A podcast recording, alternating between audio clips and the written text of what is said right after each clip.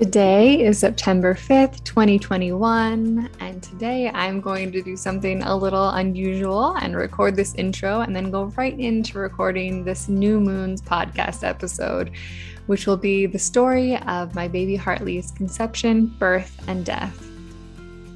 This is the Heart of the Soul podcast, and I am your host, Amana. This is a space where we remember what it means to be wild, human, and alive breathe life back into storytelling, honor each other's differences, and connect about that which unites us all as human animals.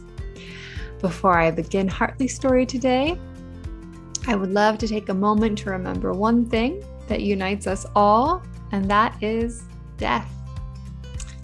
At this point in time, all living beings and all humans experience a physical death at the end of their life. Death is experienced in many different ways at different ages all over the world. Some deaths are completely unexpected, others may be anticipated for months or years. One day, I know that I will die, and I do not know when. I will experience this death. I know that it could be very soon, or that it might be many years from now. The unknown surrounding death can be very challenging to contemplate in this world where many believe it's possible to know everything. From my life experience to my experience in the medical system, working with the dying, I will say that life is precious, the future unknown. I encourage you to embrace the now that you live in and cherish the life that you have, as well as all the loved ones surround you. So I'm not really sure how this story will unfold today. Um, from my experience of telling Heartly's story, I would say that it, you know, shifts and changes. It's been over time. It's been six years now since she was born. And it partly depends on who I'm speaking to. And right now, speaking to the microphone is a sort of different experience, just telling the story in this way.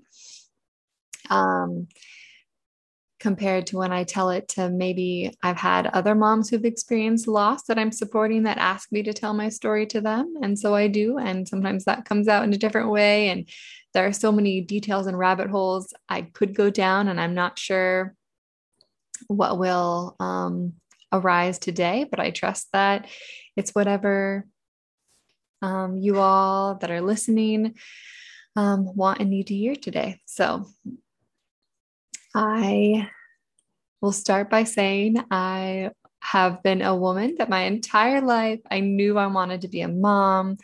Um, was so excited to be a mom had cared for other people's babies basically my entire life was a babysitter a nanny an au pair in france um, and was just waiting waiting waiting to to have babies of my own. I had attended births with midwives for several years and um, had known for many years that I wanted to have a home birth.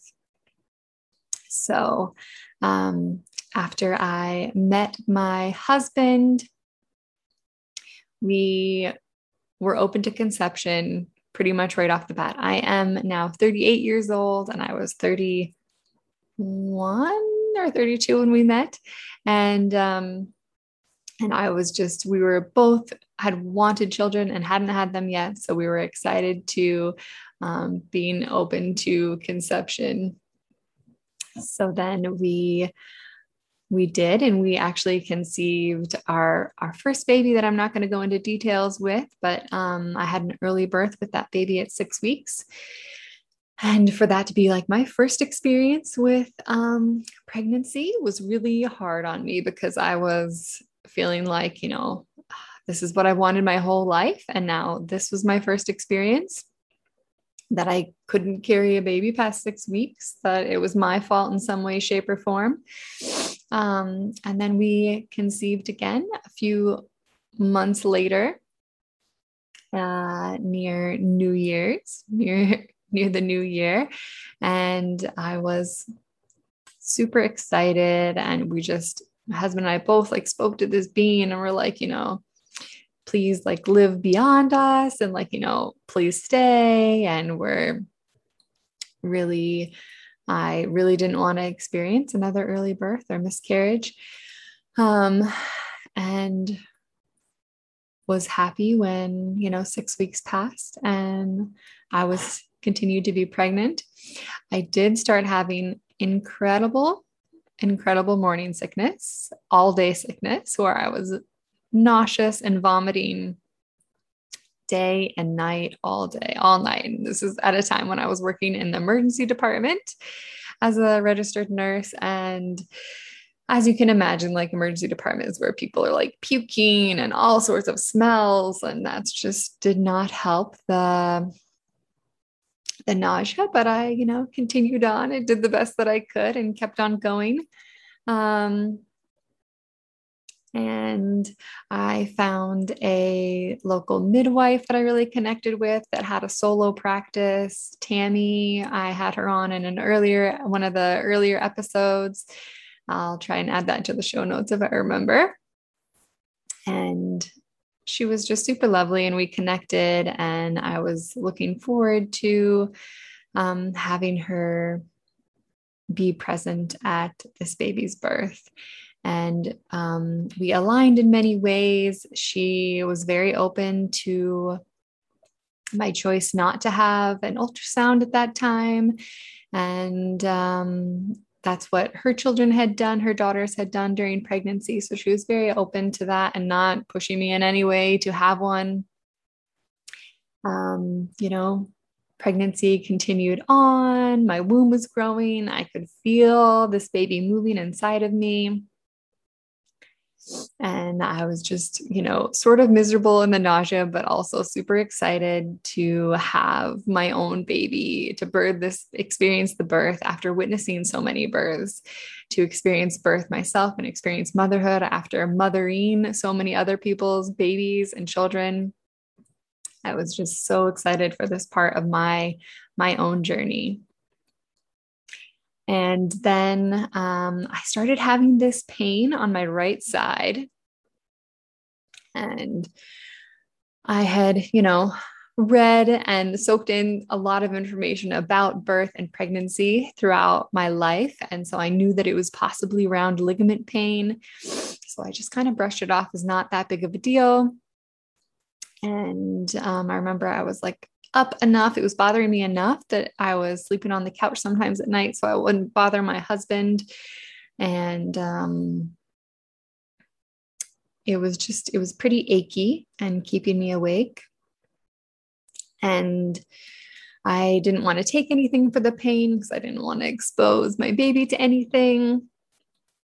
And then I, I got up and peed in the morning and I had blood in my urine. And that was the thing that sort of made me go, okay, hmm, you know, I had also spoken to this wombling and said, you know, if you if you need an ultrasound, let me know. Like I'm not I wasn't 100% against it. I just didn't feel like it was necessary for me and that baby at that time and I I asked this little wombling to let me know if if they needed an ultrasound.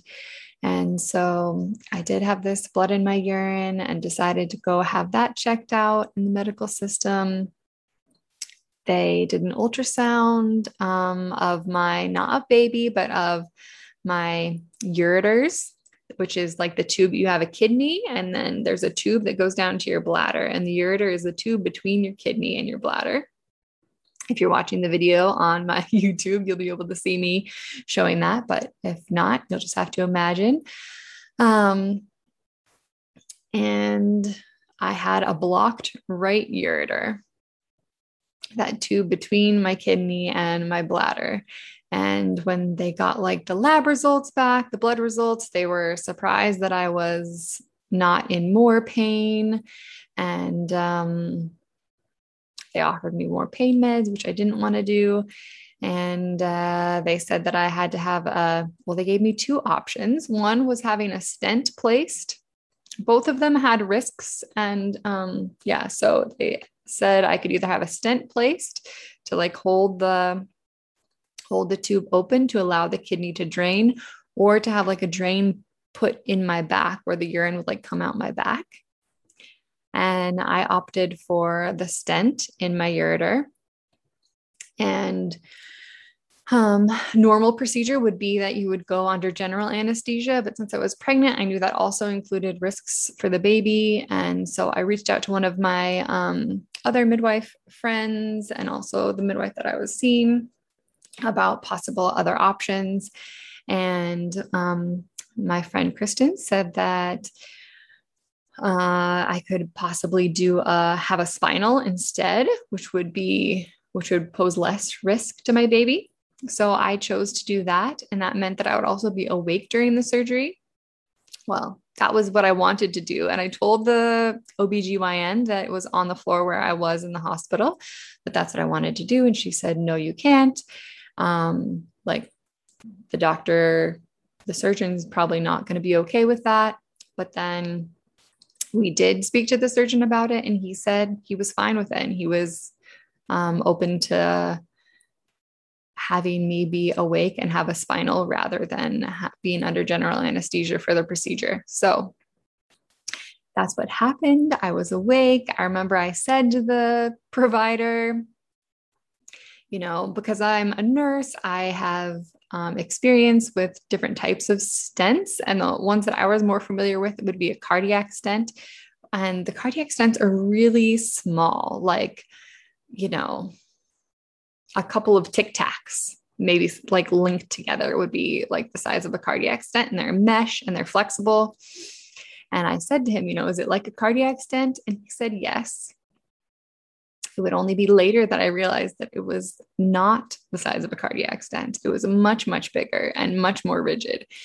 But at the time, he said yes. And so I um, underwent the procedure, had this stent placed, which turns out to be it turned out to be like almost like a you know like those fuzzy pipes that you use in crafting when you're little it was like the thickness of if the fuzzy part was like a full rigid plastic tube and it was long long like you know over a foot long went was coiled in my kidney and then coiled in my bladder which then later i understood why i was having so much pain with this stent in there plus a baby so anyhow, I had the stent placed and that helped. Um, it did relieve some pain and yet it also caused other pain. Uh, the OB there was really concerned that I hadn't had an ultrasound and really was pushing for it at that time. Um, and I was still sort of uncertain and not feeling sure that that's what I wanted to do was to have an ultrasound because just like every medical procedure, ultrasounds also pose a risk um, to our babies and to us. So I took a little time to think about it. And then I decided to um, accept their offer for an ultrasound. It would be one that would be done the next day or something like that. And the physician first wanted me to stay another night in the hospital because of my white blood cell count, which is like a marker for infection, worrying that I could get super sick. Um, but they had already given me antibiotics in my IV, and I was going to be going home with antibiotics. And I said, no, I really want to go home. So uh, they discharged me. I did not have to leave against medical advice. I was able to get a discharge from them and went home and came back to the hospital the next day for the ultrasound. I also left the hospital knowing that if you know, over the night, I decided that I didn't want to go to that ultrasound appointment, that that's a choice I could also make. But I did go back for that ultrasound. And um, I remember the ultrasound tech, she just didn't really say anything, which I had never had an ultrasound. I'd never been present for someone else's ultrasound. So I didn't know sort of that that was unusual. And she stepped out of the room said she was going to go talk to the doctor. And the doctor came back in and pretty much right away said that our, you know, let us know that our baby did not have kidneys and would not survive outside the womb and asked if either of us um, in our family lines had had any sort of kidney problems. And we said no.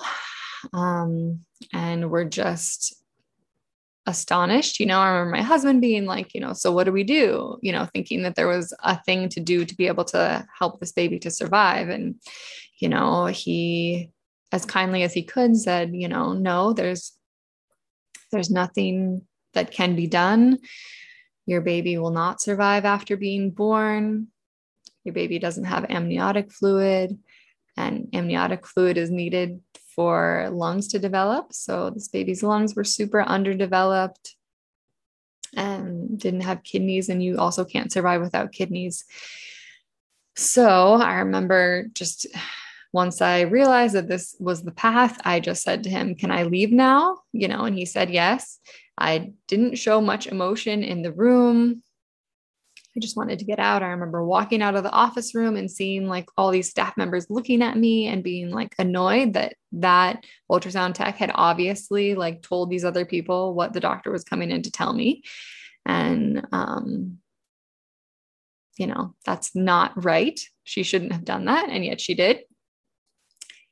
And um so then we walked out and I was, you know, in pain at that time, physical pain and now this emotional pain. And my husband, Owen, he went to go get the car so I wouldn't have to walk as far since I was inco- uncomfortable. Um, we got in the car. I just broke down, started crying. We got home. I I screamed and cried and wailed the most primal cries of my entire life. I was so angry. I was so angry and so sad.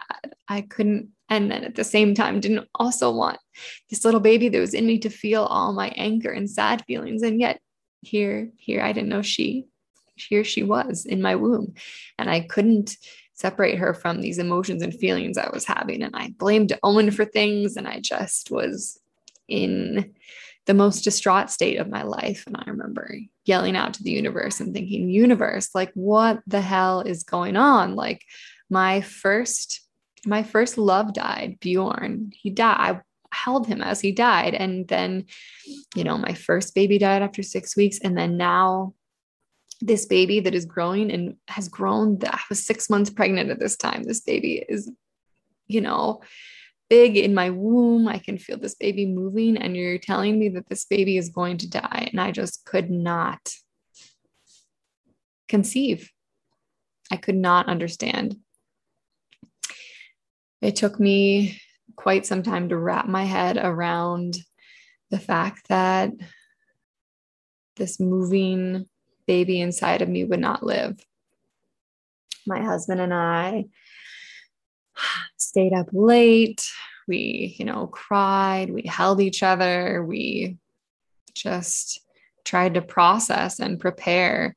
And, you know, and when I was in the doctor's office, they had offered, you know, they offered that I could induce labor and have the baby then. And I said, no. Um, and then so I knew that's what I that's not what I wanted to do. I knew I wanted to I respect other women's choice to to make that choice, but for me that wasn't my choice. I wanted to cherish this time with this baby, make conscious memories. I contacted my midwife, um, and she also she spoke to the physician who um, was there at the ultrasound about um, having a home birth, and he he was not that I needed his permission, but he was um, also, you know, still a vaginal birth is still the best birth for this baby. This baby, she was also breeched, so she was bummed down, frank breech with her legs and you know body folded up which normally in today's culture of medicine, they don't recommend that you have a vaginal birth with a breech baby, although there are women all over the world who do do it.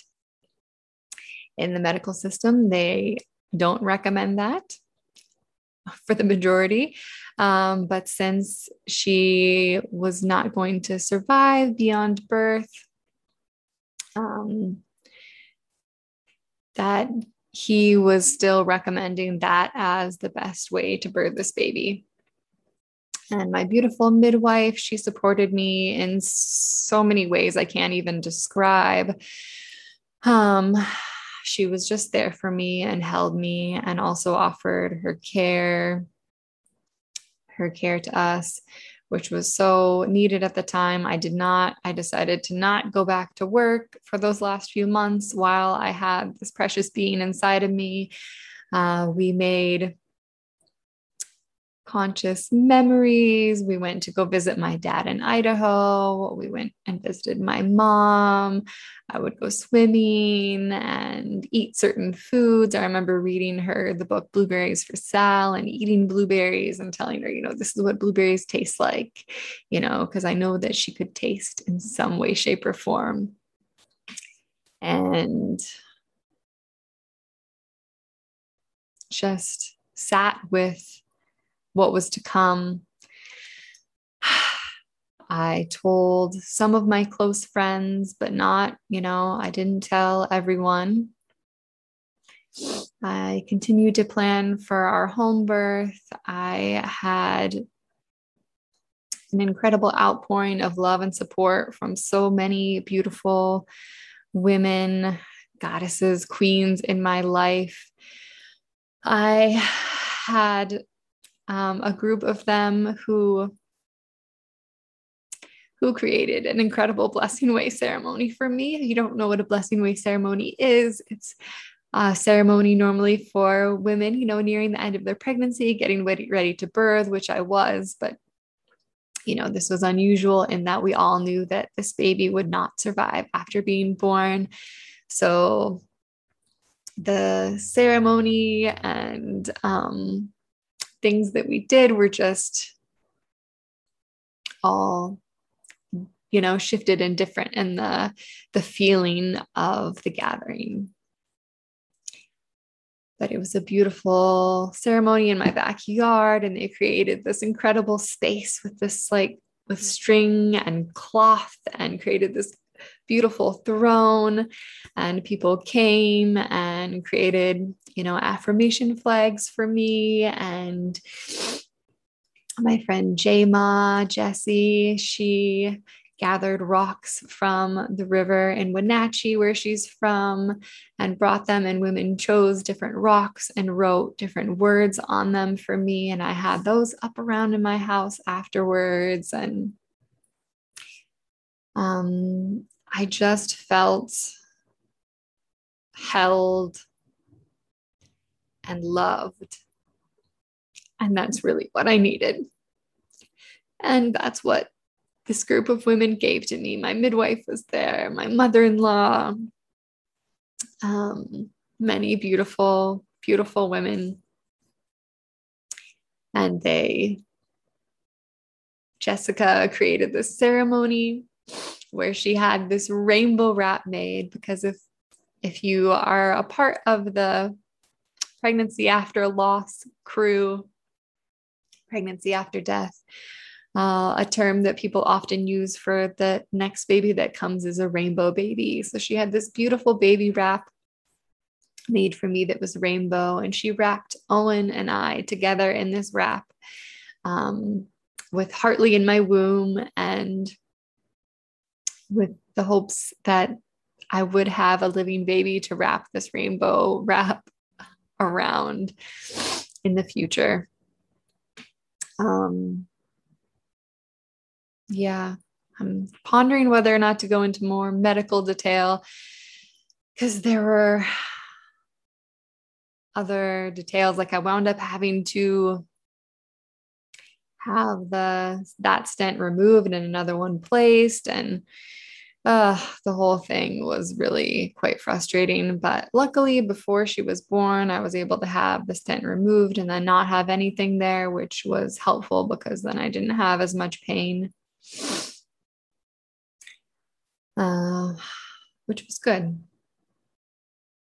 And I was able to meet with another mom who had had a baby not with so, what Heartly had is called bilateral renal agenesis, not having either kidneys. I was able to meet with another mom who had had a baby who had a similar um, physical form that was born and died. And that woman shared with me her experience, which was very helpful to me at the time. Um, and I had researched about, you know, babies with this um, similar physical form that often they die during labor. Sometimes they survive birth, sometimes they don't. Um, I knew that I knew that she might not survive to birth. And I was okay with that. And I also knew that she might come early because that was also something that that was common with these babies, but that I was just going to hold on to her for as long as I could. And I didn't know she was a her. And on that first night after we found out that our baby wouldn't survive, we hadn't named our baby, hadn't really talked about names that much. We're planning to wait until baby was born to choose a name. We also weren't going to find out if they were a boy or a girl, which we didn't. And but we did decide that we wanted to be able to have a name to call this baby. So we started calling this baby Heartly. It was a name that came to me and I said it out loud and my husband immediately was um was into it as well and now having named a few other children, that was a very unique experience. So Heartly was her name and like H E A R T L Y, just like the heart shape, Heartly. She will forever be in our hearts. I'm skipping around a bit, but you know, that's just how it goes when I'm talking to you and to myself. So we started nearing closer to the birthing time. I was 35 weeks and six days, I believe, if I'm remembering correctly, when I went into labor. But as we were getting close to the time, I I was 33. I must have been 33, 32, 33. Doesn't really matter. Um, but I went into labor on a Saturday evening. I started having contractions, and we were at our in law's place. And it was it was a lovely late August evening. It was warm. I remember Owen realizing that the contractions were coming regularly, I was sort of like trying to ignore them. And when we realized that they really were coming regularly, we decided to get in the car and drive the, you know, 40 minute drive home. Came home, went for a little walk. I took a bath, drank a glass of wine, was hoping to slow labor, slow the contractions. I knew that labor meant birth, which meant death. And I was not ready. Not that I could ever be ready, but I certainly was not ready. So I I tried to stop the labor, but it continued on. I laid in bed. Owen was able to sleep that night, but I was you know, up often with contractions. The labor continued on into the next day. Sunday all day long, labored and labored. Owen and I, Owen just was there with me, just me and him. Um, supported me, loved on me, held me. At one point, we decided to make love, which felt good at the time. And I know might sound strange to some, but it felt good. Um, and eventually, I called my midwife let her know that I was in, you know, labor and it was getting contractions were getting closer and stronger. And so she came and um, was with us, and her her assistant was with us as well. And we blew up the birth tub in our living room. I just looked over to where the birth tub was. Ah, the water felt nice um, Tammy and her assistant Kathy lay down in the bedroom as Owen and I just, as Owen just supported me in the contractions and in the labor and in the whole process. I know that I was resisting the birth.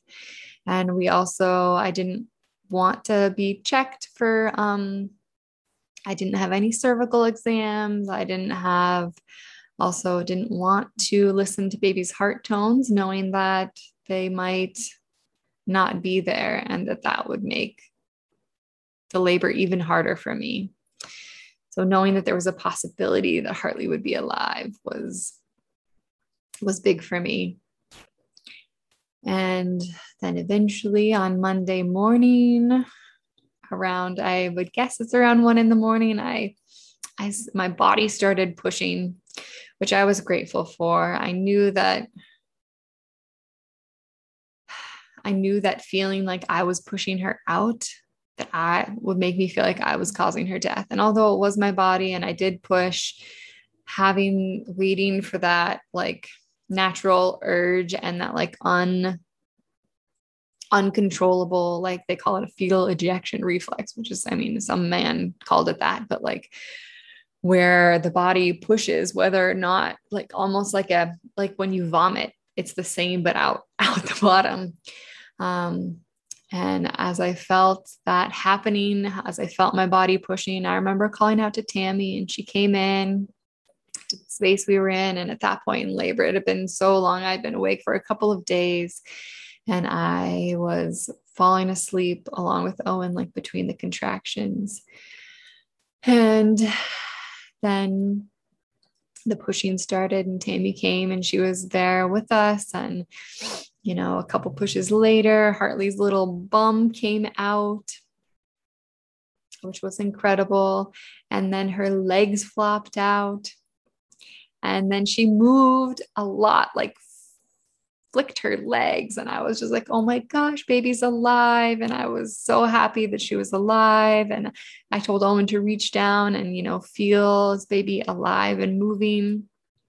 And so he did feel her move and then another push and she was birthed just up to like you know most of her body was out but just like the tip of her head was still inside of me i remember tammy saying that she like reached down and um Heartly like bit her like on on her finger and then with another push the rest of her body came out and I was just so excited that she was alive. And I was, you know, I had seen videos of other people who had babies like this that sometimes, you know, would stay alive for many minutes and have their eyes open and move. But um, if I could go back, maybe I would have held her underwater for a few more moments and seen if she would open her eyes or something. But I didn't. I was so, I instinctively just pulled her up out of the water and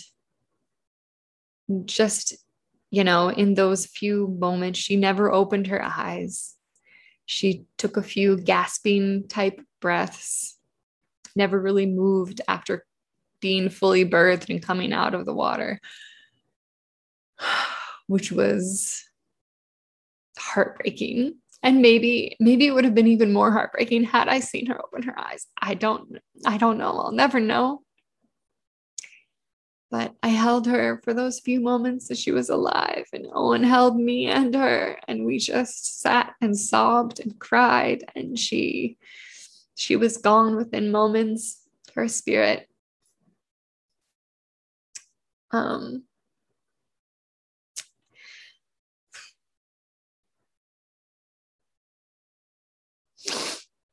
and then I birthed her little placenta and Owen took her body into the bedroom with the placenta still attached, I believe. And his dog, our dog, Jake, got up on the bed and, you know, saw our baby and was like, you know, what's going on? And our Jake nudged nudged her like trying to you know instinctively trying to get her to move and be alive and yet she wasn't. I remember I got cleaned up and we, and at that point, Owen had sort of had some time with her body. And for him, that was like the hardest part. And like, one of the things I had really wanted was photos because I also knew that, you know, this would be perhaps the only time that she was alive And we have a few photos of just after she was born, not very good quality because it was dark and 1:30 in the morning. Um, but at that point, Owen felt uncomfortable after a little after you know some time owen started feeling uncomfortable being around her body without her soul there. But i still just wanted to hold her. And so i did. And so i held her. I took photos of her. I I looked her over, caressed her body, kissed her, you know, held her little hands, her little feet, her little bum. Because of the kidneys. They're often sort of have some different formations of their genitalia and such. And she did not have a butthole.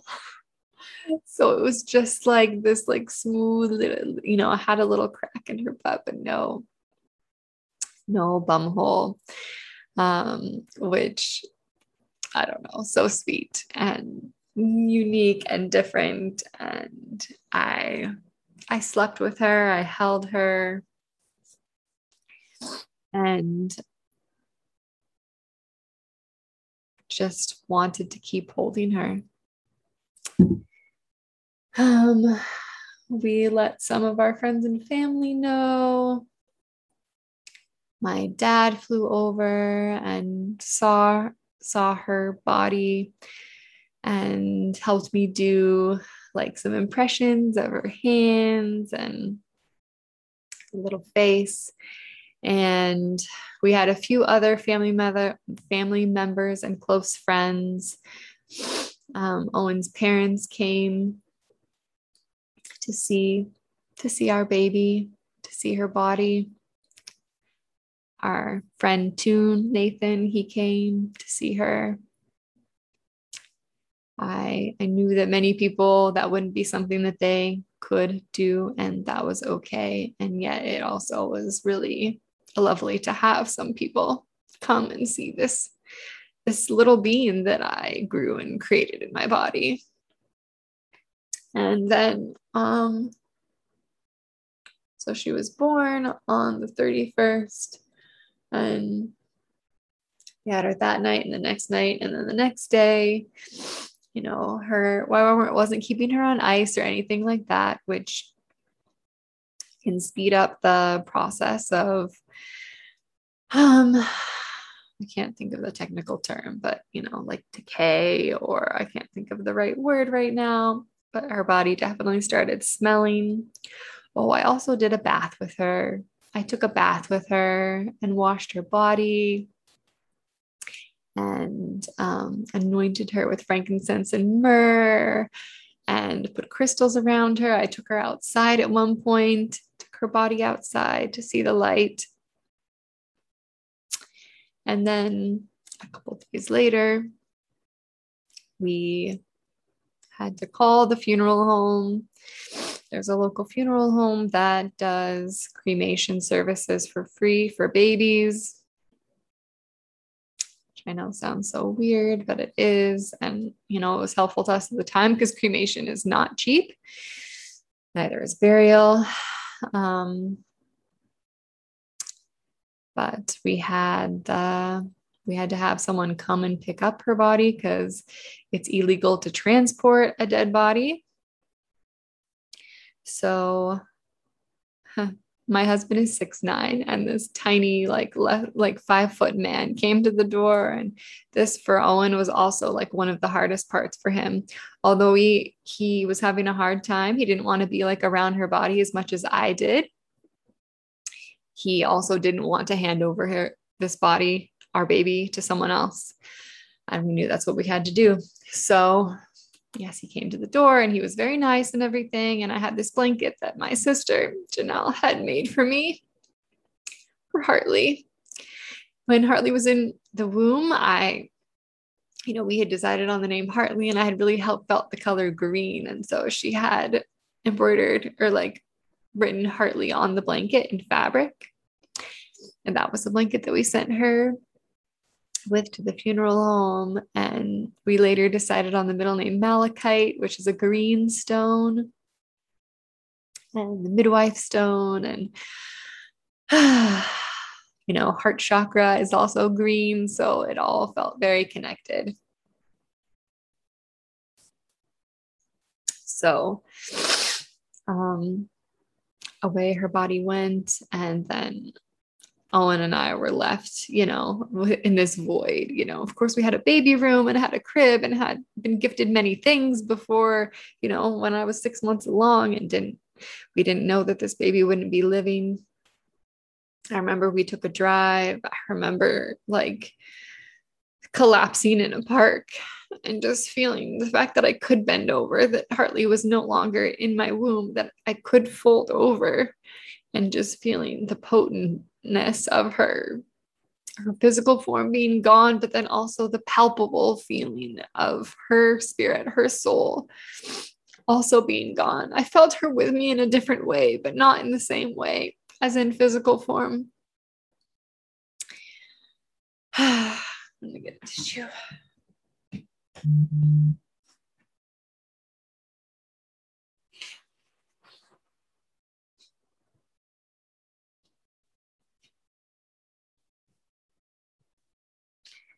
And, you know, this was the beginning of my grieving process.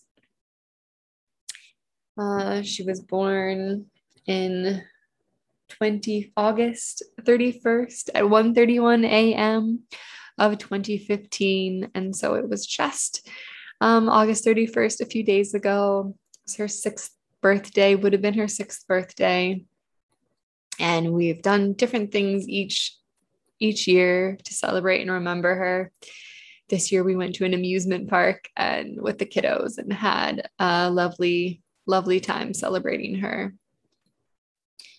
But in in this immediate post birth and death time. I feel like this maybe could be a whole other podcast episode, but maybe I'll just briefly say that um,